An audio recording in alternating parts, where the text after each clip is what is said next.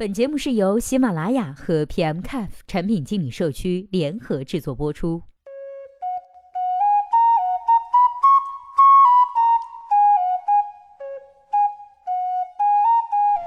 Hello，大家周末好，欢迎收听本期的节目。今天呢，我们一起来说一下为什么在线教育产品都走在扫题答疑的路线呢？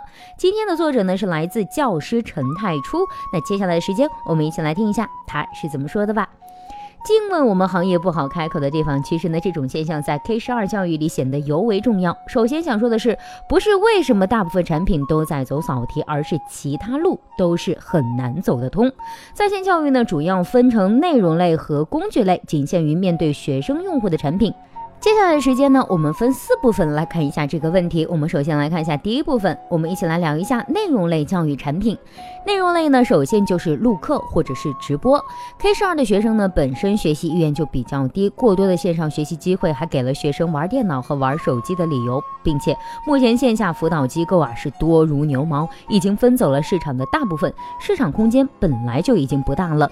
家长还未必信什么线上教育，因为跟老师无法面对面沟通。了解孩子的学习情况，从心里感觉如此教学纯属失控状态。其次呢，直播课必须要找到顶级的老师录课，才可能隔着屏幕搞定学生。问题是，这样的老师有多大动力录课？请他们线下讲课的机构和学生非常多，就赚钱来说，很明显还是线下的收益更高。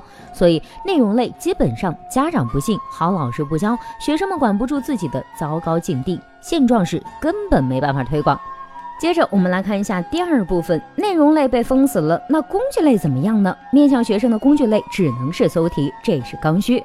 从技术上来说，实现的成本呢比较低，你只需要服务器和算法。扫停呢，实际上就是等于把所有的教辅书一网打尽。理论上，教辅书市场有多大，它就有多大，甚至是更大，自然呢就成了各家的首选，能带来大量的流量，甚至可以用大数据概念来忽悠一下学生，建立相关学生档案，然后以此为根基，逐步蚕食其他市场。整个 K 十二教育市场始终都是牢牢的被各级学校把持着，其他人只能跟在他们屁股后面捡点剩饭吃。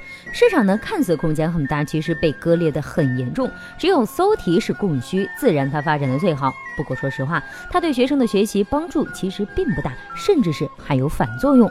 应试教育分的是核心关键，是多角度重复做相同的题。搜题类呢，反而降低了学生的探索精神和做题尝试的容忍度，所以效果刚开始还不错，做题效率提升，但用久了成绩下降几乎是必然的。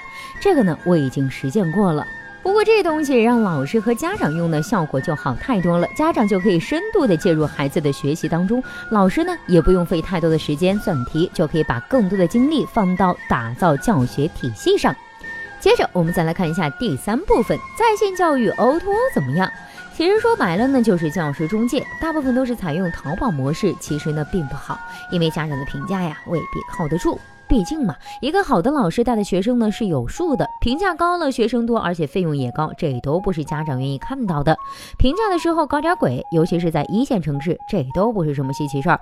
虽然现在的概率呢还是比较小，但是我还是对这类保持乐观，因为线下教育机构所占的课时费比例呢太高了，一般都超过了百分之五十，教师未必愿意。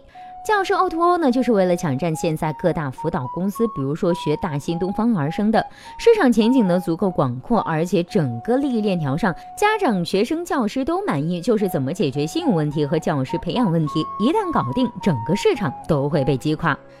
最后呢，我们再来看一下第四部分，我依然坚持认为游戏化教育才是未来的主流，但是下面呢是我个人的观点，没有经验支撑，也没有事例验证过，纯属自己的推理猜测。还是那句话，整个 K 十二教育市场呢是被各级学校把持着，那有没有可能直接击穿整个市场呢？我觉得有，不是现在大火的慕课。虽然上海实验翻转课堂貌似效果还不错，但是呢，我依然不看好，因为它的本质还是教授。我依然坚持认为，游戏化教育才是未来的主流。我零星的也见过不少成功的案例，虽然在我眼中它不是那么成功，但依然可以足够证明游戏化教育的巨大潜力。只是呢，它的风险比较大，复杂程度非常高，前期投入非常大，没有什么公司呢愿意豪赌一把，甚为可惜。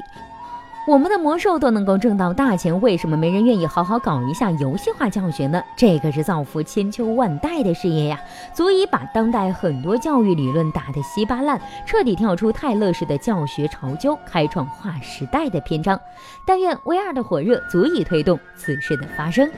好了，以上就是本期节目的全部内容，希望本期节目能够对您有所帮助。如果对待这个问题呢，您还有自己独特的见解或者是想说的话，欢迎登录 PMCF 产品经理社区，我们期待您的精彩回答。那我们下期再见啦，拜拜。